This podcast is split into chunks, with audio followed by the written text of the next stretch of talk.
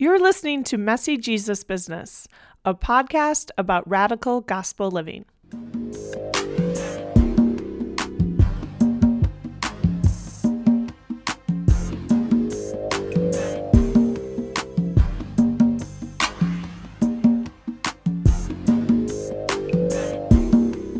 Hi, everyone. I'm Sister Julia Walsh, a writer, spiritual director, and jail minister living in Chicago. Welcome to The Mess. At Messy Jesus Business, we explore how the mess of radical gospel living brings disciples into a life of struggle as we advocate for social justice, live simply, serve others, practice contemplation, and live in community. And now, on to our guest. In 1999, Bridget Alexander got on a bike and joined 17 youth overcoming homelessness and social injustice on a 2,300 mile bike trip across America. The goal to prove to the world what she already knew. When you focus on the strengths of kids from poverty, they dazzle. The trip tested the ideals of the newly hatched nonprofit, Waking the Village, and confirmed the belief that youth achieve big things when surrounded by relentless support, meaningful opportunities, and adults who look upon them daily with belief. Bridget is one of the founders and directors of Waking the Village. Waking the Village develops leaders and widens futures as youth live in Tubman House, a community for young parents, and Audre's Emporium of New Tomorrows, a community for LGBTQ youth.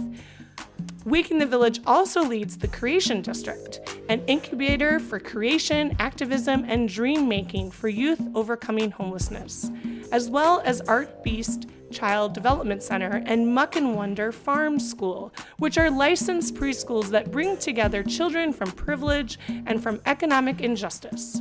Prior to launching Waking the Village in Sacramento, Bridget taught high school, working with youth impacted by poverty and social injustice.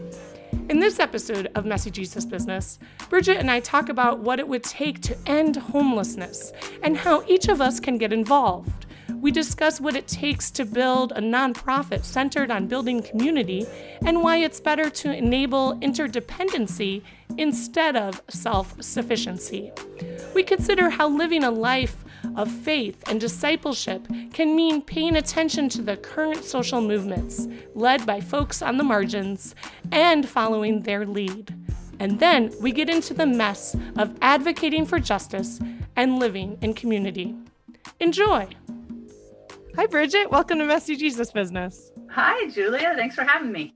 Yay. I'm uh, so glad to have you uh, because, as you know, I've been a fan of Waking the Village and really the holistic way that you're working to companion people who are marginalized and on the edges of society in different ways.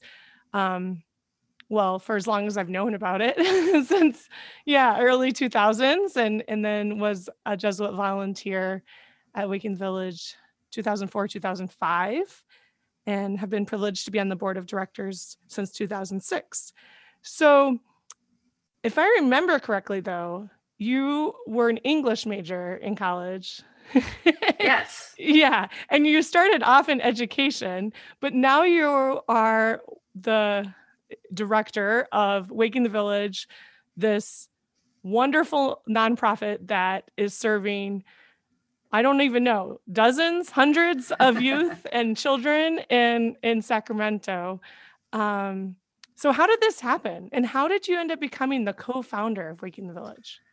All right. So yeah, that's a good question. So yeah, um, first off, I just have to acknowledge that you know there's only a few people that have been around and know when they think of waking the village, think way back to our early days and have watched this arc of growth. You know, to people coming into our agency now, this is just what we are.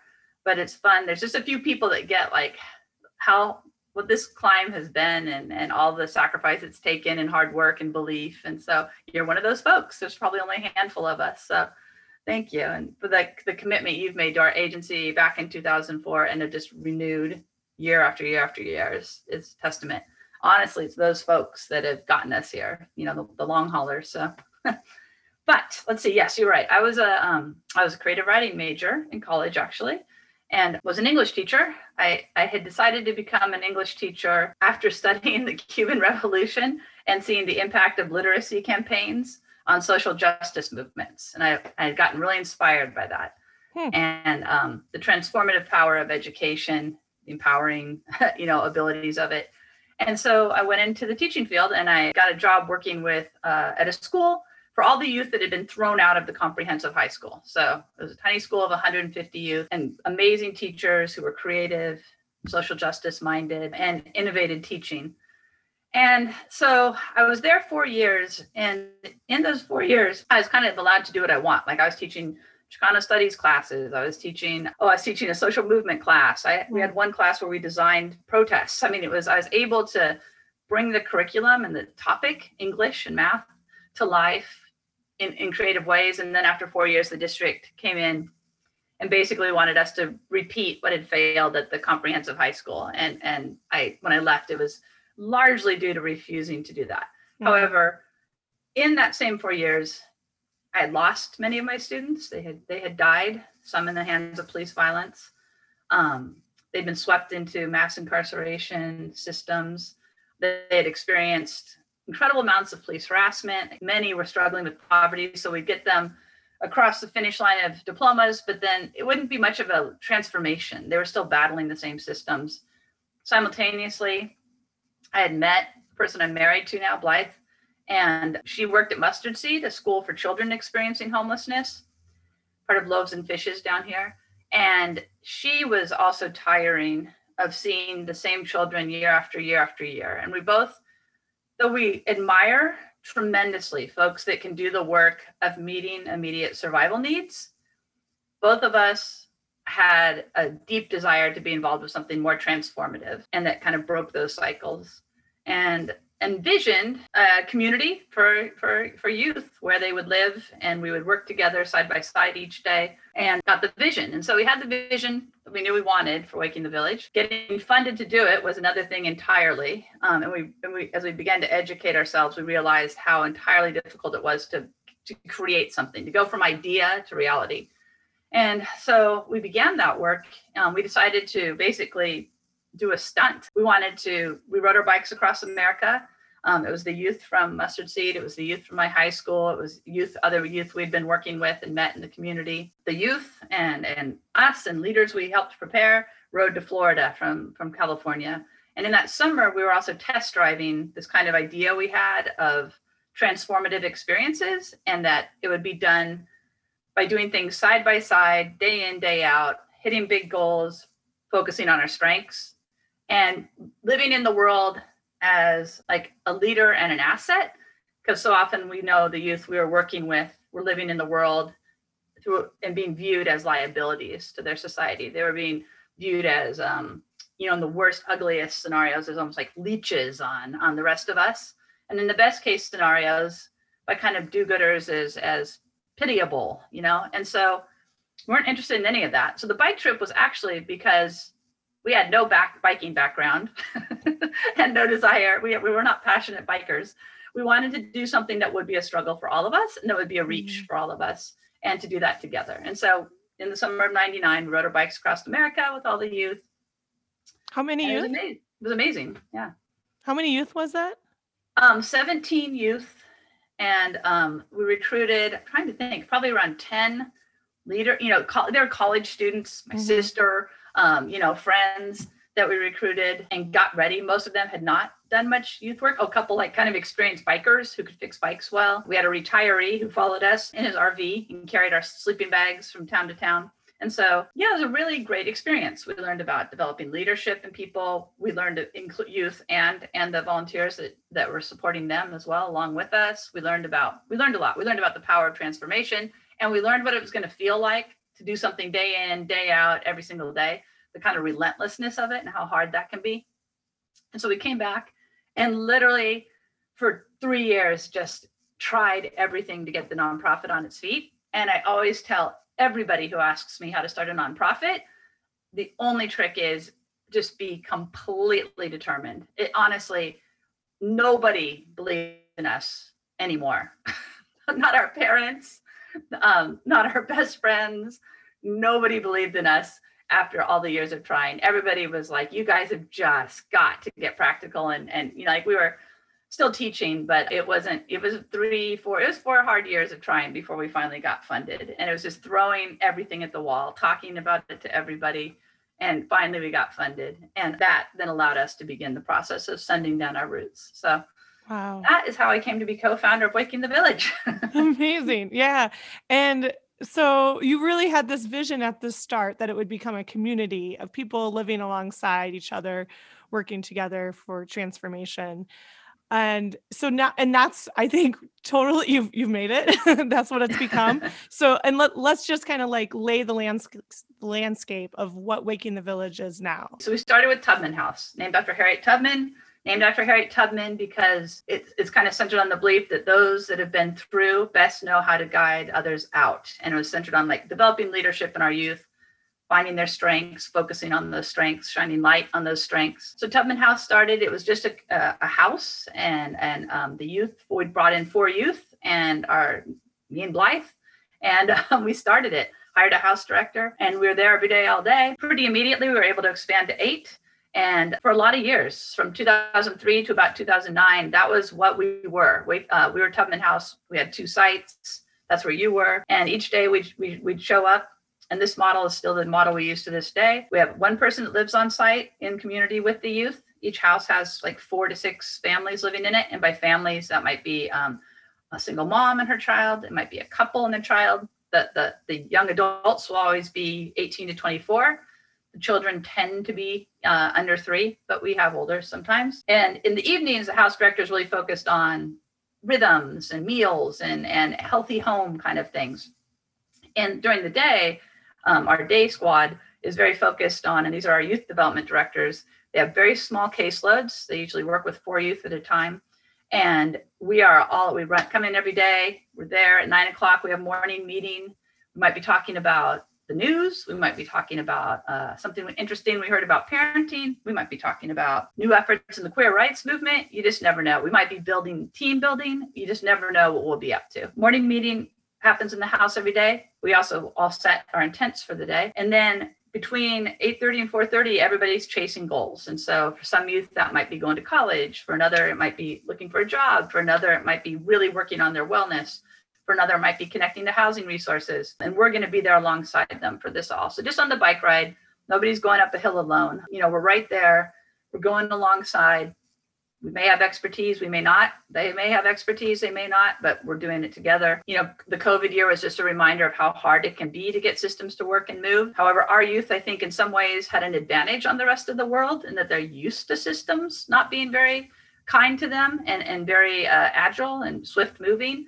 And so things that were a system change got slow for everybody. Our youth were we're used to this. We know we know how to persevere. In 2009, we started something called Art Beast, which was a cottage industry. It was a art space for children under seven, and you could drop in and create it's big old Victorian that's been converted to essentially like wild art studio with play spaces. Our youth would work there and then the money we would generate there would flow over to our homeless programs. It also became a powerful way to build community connections, to expand our donor base. So we were kind of imagine this little non- nonprofit doing great work that literally nobody really knew anything about except our friends and families and that, that kind of bubble in a big city of, you know, a million and a half, two million people. It's easy to get shadowed here by the long time nonprofits. And that was what was happening to us. So Art Beast kind of began to crack open that bubble. In 2012, it actually saved us because we lost a key grant for about six months due to the a government thing. That community really rallied and saved us. In 2015, our JV, our Jesuit Volunteer Corps volunteer, Grace, came for a year. And at the end of it, when we offered her a job, said, Well, I'm really interested in creating a space for youth that uses the arts to develop leadership and wellness. And we said, Talk more about that. Let's do this. And um, we launched the Creation District Creation District was a little room in a building. It's now a 6,000 square foot art space, has other partners there with us. And youth can come any day between about nine to five, nine to four, and they can go into our open studio. They can create uh, pots on a pottery wheel. They can paint. They can go. We have two art workshops a day. So, like for example, we might have a local stand-up comedian who's of some prominence, teaching them how to use stand-up comedy as a way to tell your life story and find like joy and humor within some of the hardship and then they actually go out to open mics and perform. We had a uh, an one that used spoken word. It was called "Stay Here with Me," and it was for youth struggling with suicide and suicide ideation. And they were using spoken word to kind of find their life force again. We also have a recording, a music label that where youth come in and create songs and record them with professional musicians on professional equipment, and then they go and perform in our local clubs. We sign them to our label. They get all the money they make off that label, and we, uh, you know, set up their whole system. And so it's kind of a a place that youth are attracted to. So instead of like everybody come to a budgeting workshop, instead it's it's it's everybody come to this really cool uh, recording studio, and we'll sign you on to our record label.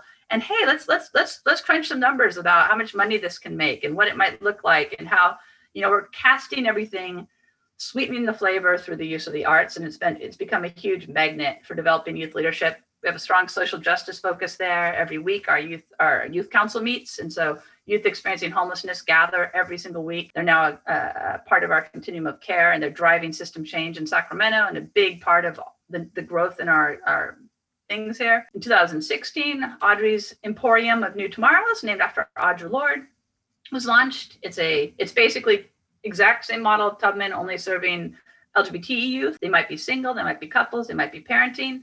Um, they all identify as LGBT and um, they live in community and it's our we blend Tubman and and Audre spend a lot of time together every day. So we don't hold these communities apart. We gather together and it's a beautiful thing. In 2017, trying not to forget programs, we launched prevention and intervention. So that's a new program. We came into it with four other local providers, and we're basically moving upstream. We want to see youth on day one of homelessness and help them get quickly inside and get services. That same year, we also launched um, youth employment programs. So we um, have youth employment programs that are looking specifically at youth experiencing homelessness. We also that year expanded our TLP for our transitional housing for parenting youth. We also started the P3 pilot, which was a way to get housing choice vouchers, which are extremely hard to get in Sacramento, usually wait like five, six, seven years, into the hands of youth exiting our transitional programs. And so we began having success building key partnerships so that when youth left our transitional, they would be able to get a housing subsidy that would ensure that they could afford their apartments because our, our rents here are skyrocketing. We now have three licensed preschools. So during the day, the kids are in our licensed preschools um, receiving care. And we have one of those preschools can take subsidies for any low income family. We also, some families pay market rate, and we use that to generate funding to sustain our homeless programs. And Finally, in February, we launched The Village, which is kind of the final piece in our housing pipeline. It was the hardest to get to, and it's a shelter for parenting youth. So in Sacramento, the youth shelters turn away youth that are parenting. Because if have a child, they can't serve them. Um, so we're the first shelter that can actually say yes come in with your children and serve our young parents might be a couple might be a single mom or dad it's just a key part so now we've got prevention intervention then shelter then transitional then the housing subsidies employment programs education support child care and the wellness programs so and arts. that's everything it's everything. yeah, like I said, Waking the Village is holistic. It's inclusive. Yes. It's communal, right? Yes. Yeah. It's yes. not just about like, welcome to the system, let's get you out of, you know, let's run you through it. But yeah, it's it's whole person. And I know that you're incredibly relational and dedicated to your graduates. And it's just like you're continuing to constantly accompany people, mm-hmm. even if they move on in, into lives of self sufficiency, you know, where they're sustainable and, and safe. And so, yeah, you, to be honest, we we even push against that word self sufficiency. Oh, thank you. Probably healthy interdependence is what we're striving mm. for. It, so for me, one of the biggest, most striking differences when I left education, where I was working with very poor youth, experiencing a lot of discrimination, many undocumented, and then came into homelessness. In theory, uh, you know, they're ticking a lot of the same kind of systemic injustices. However, what I noticed about my youth experiencing homelessness is they just had no support. And that was the thing. The thing that actually was leading to homelessness wasn't so much the things be, that I had seen other youth experience because I knew many youth endured those. It was that they didn't have any social connections. And so they didn't have a family network. They didn't have a good friend network. They didn't have, um, they weren't part of uh, anything that looked like a community, be it a church or a school or a dorm or anything that looked like community.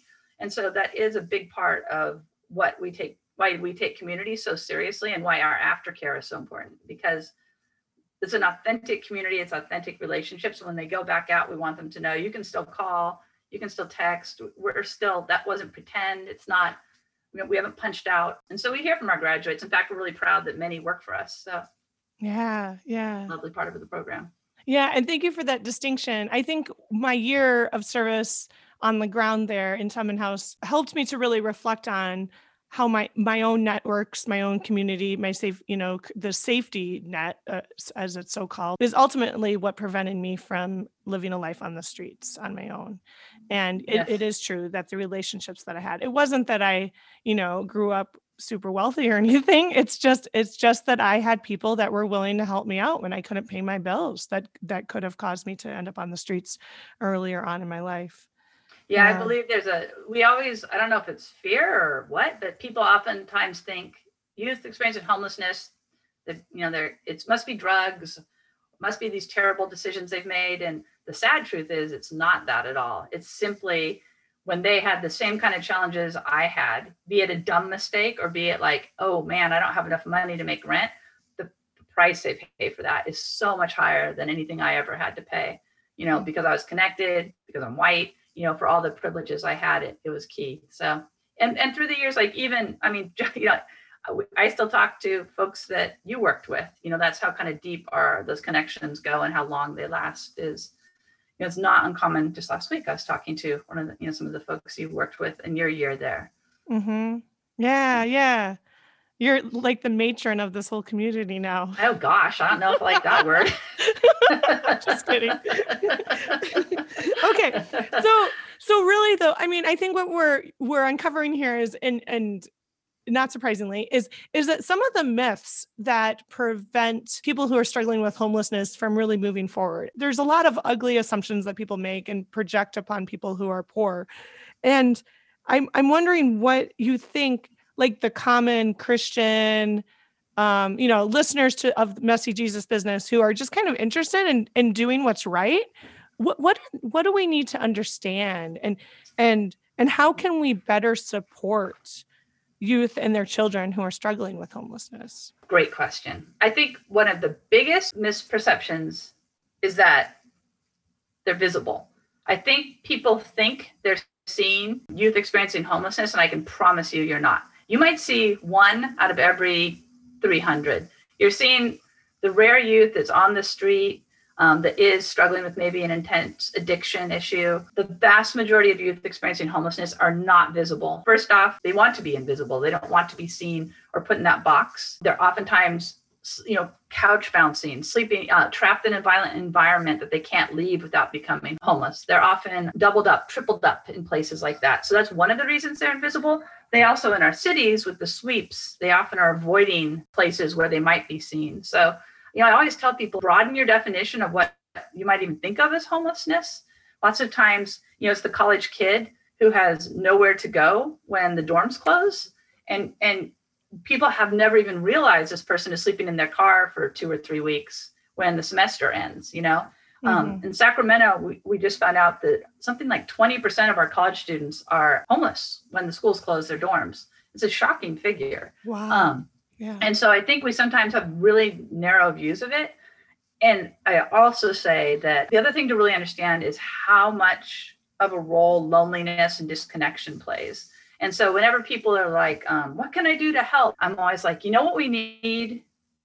More, well, we need money so that the people that do this really well can do it well. But the other big thing I would say, if everybody just look, we don't need saints. We could end homelessness if we all just agreed, I'm going to look really closely in my school, in my church, in my neighborhood, in my temple. I'm going to look in, you know, in the in my workplace, and I'm going to pay attention to suffering and loneliness and, and struggle, and I'm going to feel morally obligated to tend to that like if if christians did that even if just the christians did that it would be earth shaking because you know sacramento has a big homeless pro- problem. It's something like in the 10,000s you know it's like i think it hovers right now. Depending on the definition of homeless it hovers between 10 and 20,000 in our city.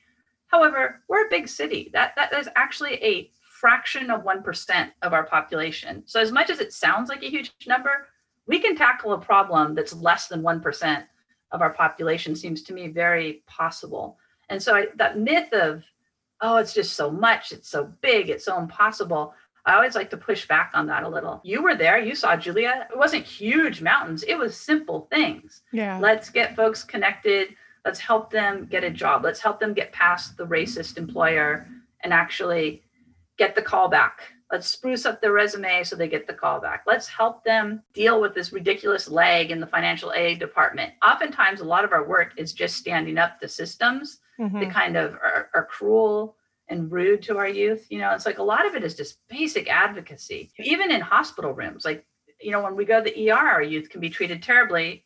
But when I stand next to them, all of a sudden the way they get talked to improves dramatically. I, I to be honest, I had heard about this from my students for years, and I kind of believed them, I'll say. But honestly, until I was sitting alongside and walking this, and I'm sure this was true for you too, I really did not realize the level. I didn't realize what it actually racism looks like until I was standing alongside folks every single day and what classism looks like. And you know, you really see it now and have a deep understanding of every day and how the relentlessness of it. I did not know that and I didn't understand that going in. So I think Yeah. standing up for that in your workplaces is really important and in your schools and in your neighborhoods, like pushing back on cruel systems, pushing back on unkindness, and befriending people who are struggling. It might be a lonely elder on your block. If you know there's a lonely elder on your block, go visit the lonely elder on your block. It's a small act that is is you know world changing. And I, I know that almost sounds trite, but if you're really really doing it, if you really are like I, all the time, I'm like if our if somebody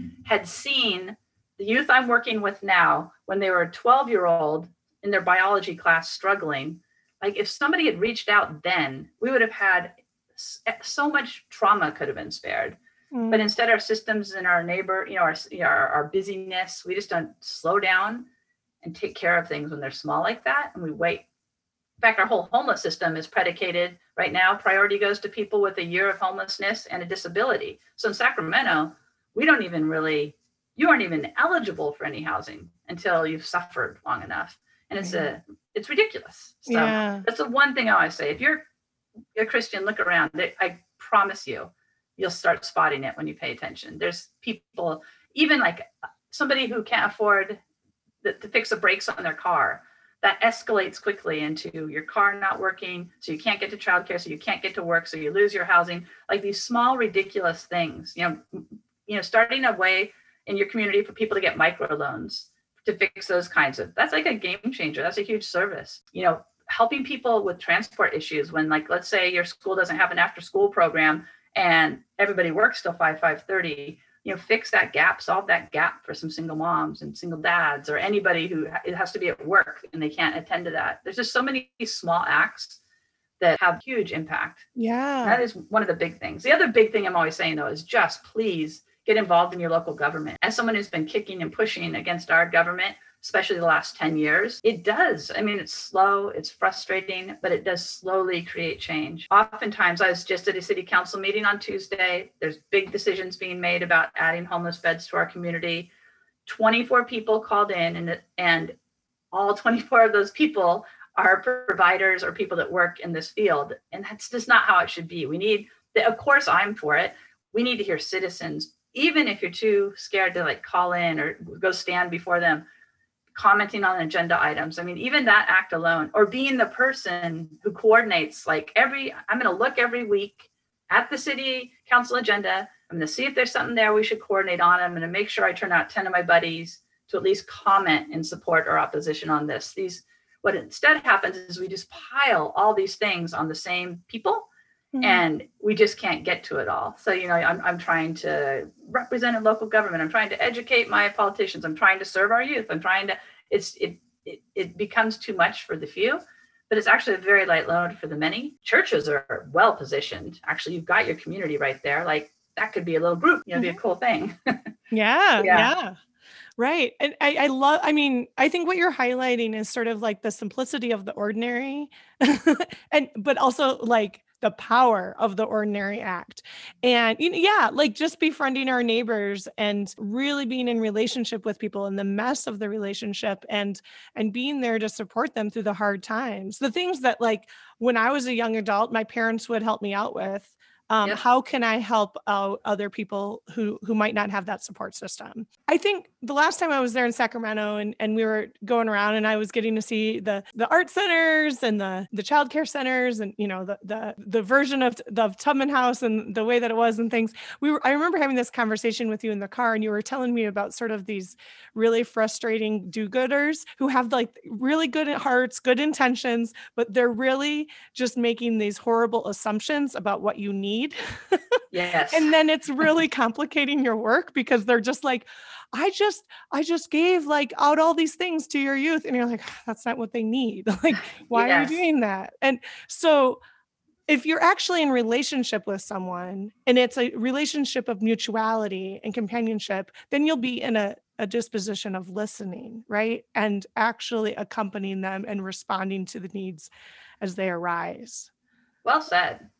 God Yeah. help us all That is the difference. I mean, I can't tell you how every week I get an email or a phone call from someone who has a plan and wants to come volunteer. And it just, you know, it's really hard as someone, you know, I can't just say, you know, you need to come listen or you need to, with humility, maybe go get educated.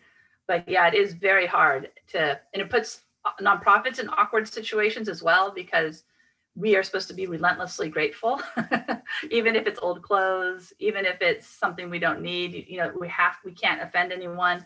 And so it becomes a challenge um, to really bring in folks. And also folks oftentimes get a bee in their bonnet and then that that bee flies away. And so you know you'll get a couple weeks of you know investing in someone who looks like a good volunteer and then their life gets busy and they fade away. That's a common experience nonprofits have. So yeah it is. It's a lot of whenever we're investing our energy, I'm always just reminding people it is so precious. And so whenever I'm investing energy, this it's we desperately need people to to understand that means I'm pulling that away from a youth in tremendous need. And I'm doing it because I believe this this is worth it. But you know, you just need to always be mindful of that. You know, like that you're nonprofits, we would always just be focused on our clients if we could be. Right, right. You want to be people centered, not in the job of redistributing wealth. Yes. well said. I don't know. I'm just guessing. Uh, uh, oh, yeah. So, so the way to be involved is to be relational. yes. How has this work transformed you, and what have been some of the big surprises? What injustice looks like and it feels like that, like, I just had no idea in, in my 20s when I started this work. It was way, I, I mean, I studied it all in college. I, I was a minor in, you know, some social injustice kind of topics. I was always have been politically active and been to protests always read the newspaper every day. I just I knew what injustice looked like in the big bold letters. I didn't understand. I had no clue how relentless it was and what that does to one's spirit and how it, how what it does to one's sense of the space they get to take up in the world and how hard it is to just constantly get messaged that. I did not get that until I started. And I feel like like every time I finally think I've gotten to a place where I think I pretty much get it, I realize no, I still totally don't get it. I, I'm protected from it and I just don't fully get it. I mean, I have I experienced some aspects, you know, as a lesbian of, of these injustices as I've grown up. You know, I, I, I know some of it, but it's nothing like what I see happening to our youth day in, day out. And it's, and there's especially the systems that should be believing in them, like their school systems, sometimes the legal systems that are supposed to be protecting them from domestic violence or child abuse. I mean, I could just tell so many stories. And whenever I stop and tell someone the story, they're just stunned. That's what goes back to that listening. You know, like I think people have no clue like how bad it is. Like when domestic violence, when you go and you call the police, how bad it is, the response over mm-hmm. and over and over again. I don't think they get how bad when you call the domestic violence shelters, they're always full. They're never available and having space to take anyone, how hard that is to hear. Like, I don't think, you know, how quick, how hard it is to get a restraining order. I don't think people have any idea. When people come into this work, you know, it's oftentimes a, a young college student who's used to this idea that if you work hard, you get an A.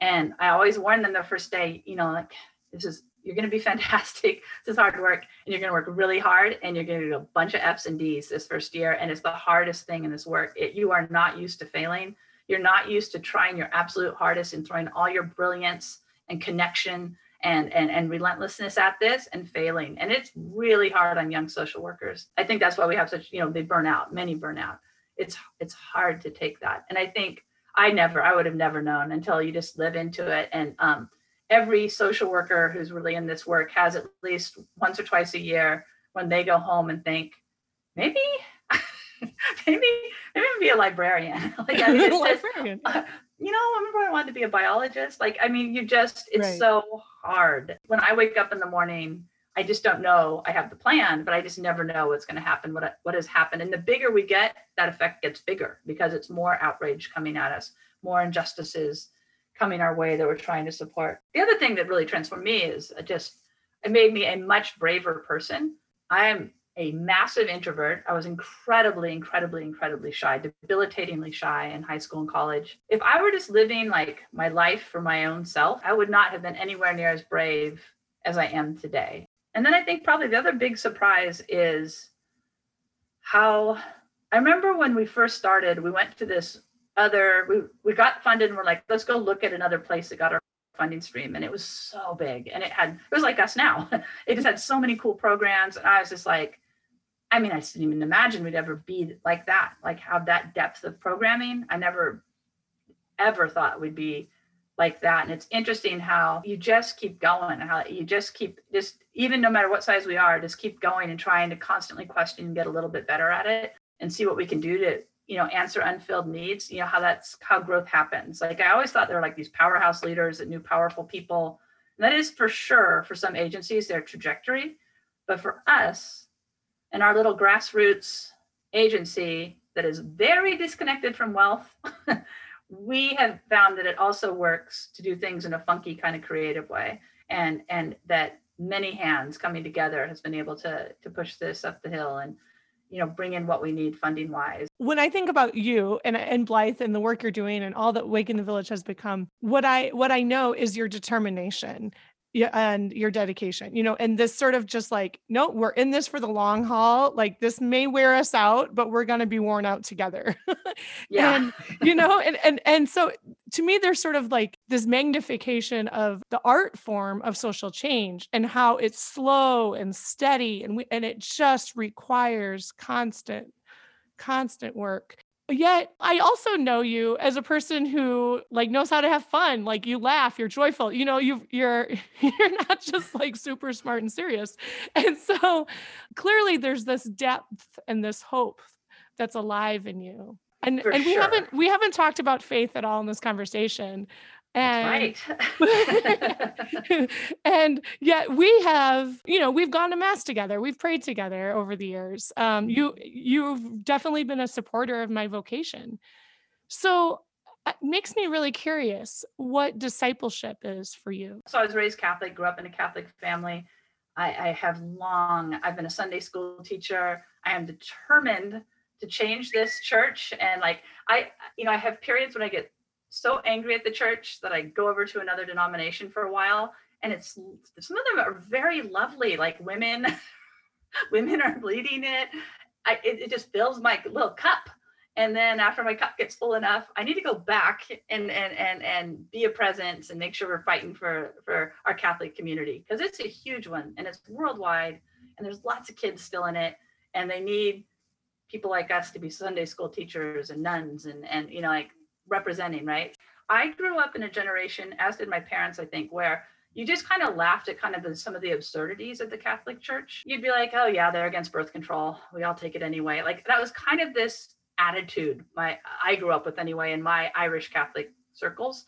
You know, like we just ignore the silly parts. We just ignore the ridiculous parts and we we take from it what we want. And I think, you know, and that except the dangerous extreme of that is, you know, like I remember in California had a proposition to ban gay marriage in like 2008 my childhood church that my mom still attended was literally wrapped in signs in support of the ban and they hired paid guards. They were using church money to pay the guards because people kept stealing the signs you know? You know what about the gay kid that was still attending that church you know? Mm. um, and i know a lot of older catholics thought it was dumb and still just walked by the signs said, "Oh, the stupid church, oh, the silly parts," but I'm still going to go in and take my my spiritual experience. I think we need to speak up against those more. I think the people that go to the church every day, you need to call out a little bit the leadership there and push and poke at that because I do think there is like some sweet absurdities in every faith that I kind of actually love about them that I do think we sometimes they are sometimes hurting especially our young and we need to we need to say something when those are when those are doing that discipleship um, to me ultimately like I grew up in a house uh, we went to church like every day of Lent we went to church every Sunday my whole life and to me like Jesus would be was held up way more than God. Like we are New Testament kind of people. Like you know, I grew up hearing those stories, and and to me, what rung through is Jesus as like a model to aspire to,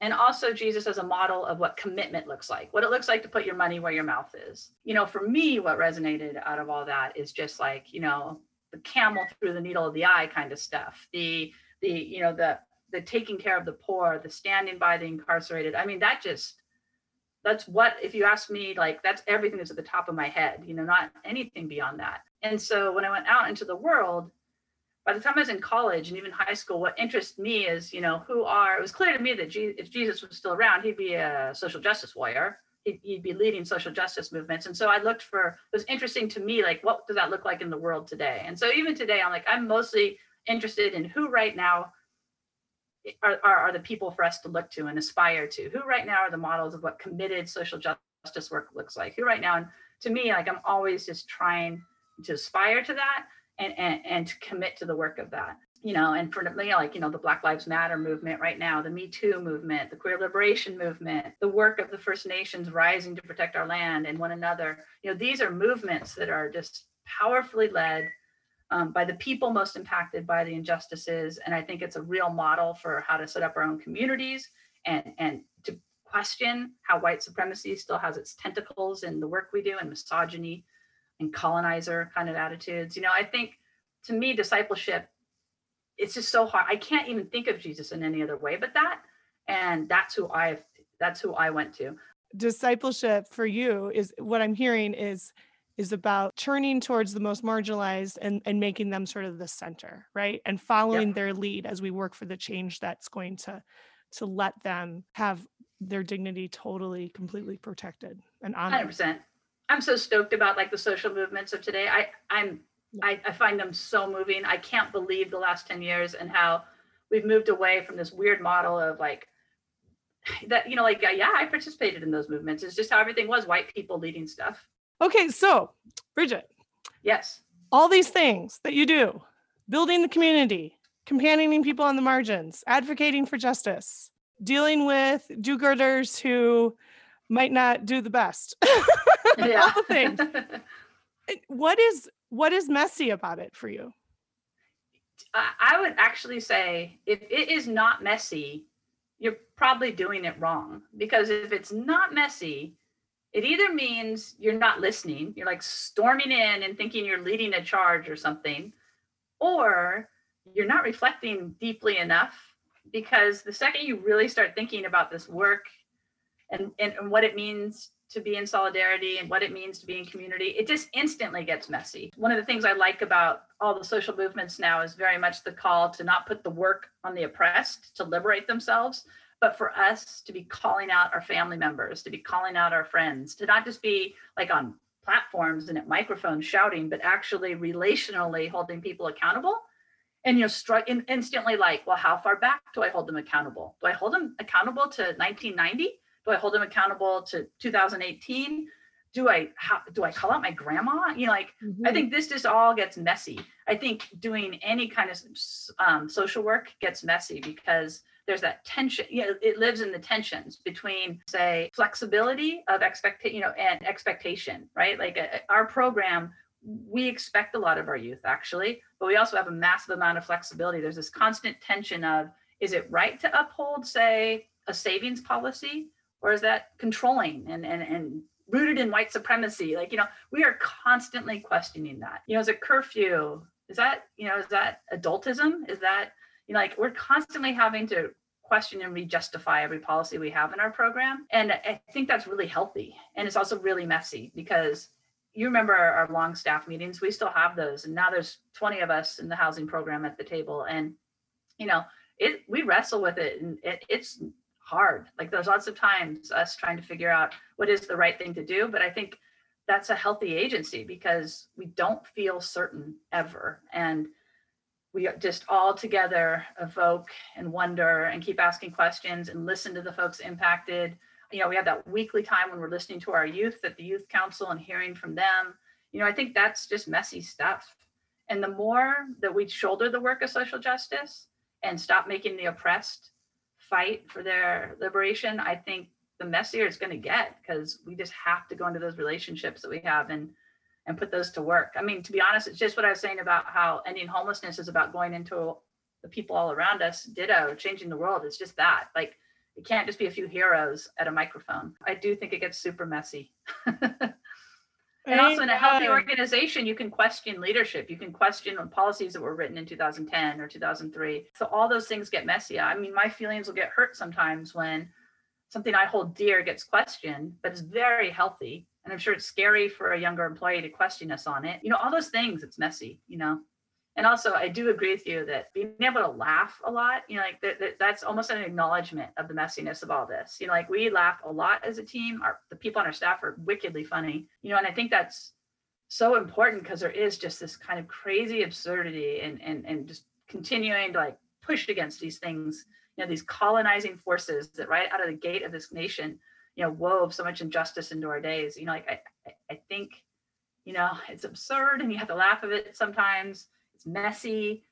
It's done day by day minute by minute. You know it's it's crazy stuff. It's, it's not neat. That's why the college students coming out you know like i talked about those college students with the a you know, like they don't yeah. do well if they can't accept that because they're used to those neat you follow the syllabus kind of stuff and it's just the world's not like that. Social justice isn't like that and working with people isn't like that.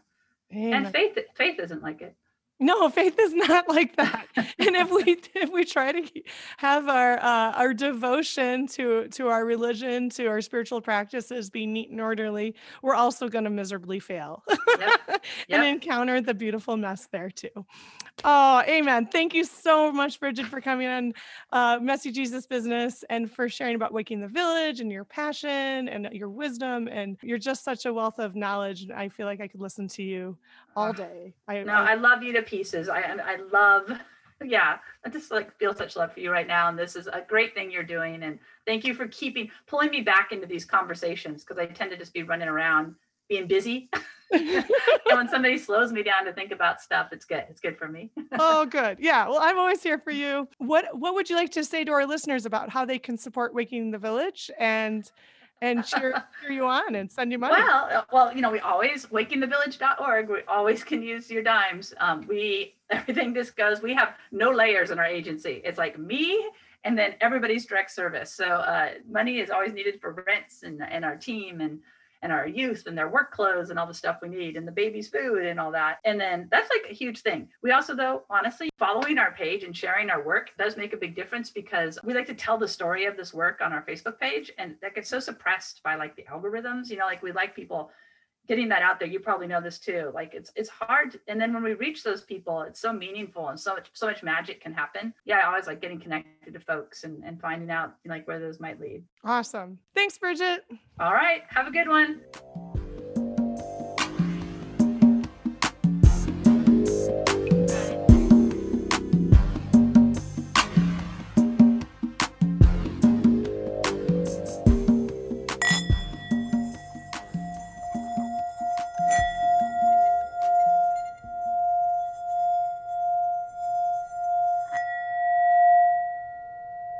invite you to join me in this contemplative moment. Whereas my conversation with Bridget Alexander explored the stereotypes that people who are struggling with homelessness deal with and the value of the Christian church being in solidarity with various social movements, I thought I would read for you an excerpt from Pope Francis's recent book called Let Us Dream The Path to a Better Future. A reading from Pope Francis, Let Us Dream. On the margins, I have discovered so many social movements with roots in parishes or schools that bring people together to make them become protagonists of their own histories, to set in motion dynamics that smacked of dignity. Taking life as it comes, they do not sit around resigned or complaining, but come together to convert injustice into new possibilities. I call them social poets. In mobilizing for change, in their search for dignity, I see a source of moral energy, a reserve of civic passion, capable of revitalizing our democracy and reorienting the economy. It was precisely here that the church was born, in the margins of the cross where so many of the crucified are found. If the church disowns the poor, she ceases to be the church of Jesus. She falls back on the old temptation to become a moral or intellectual elite. There is only one word for the church that becomes a stranger to the poor scandal. The road to the geographic and existential margins is the route of the incarnation. God chose the peripheries as the place to reveal in Jesus his saving action in history.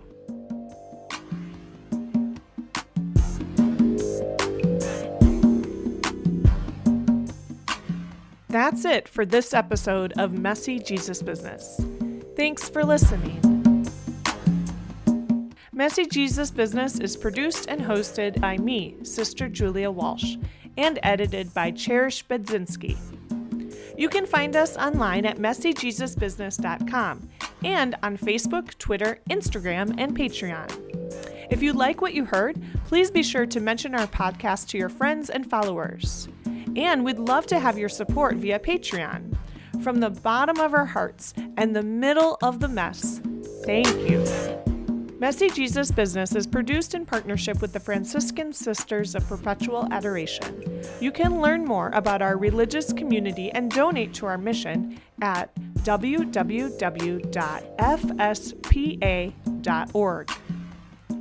I'm Sister Julia Walsh, and I'll catch up with you next time.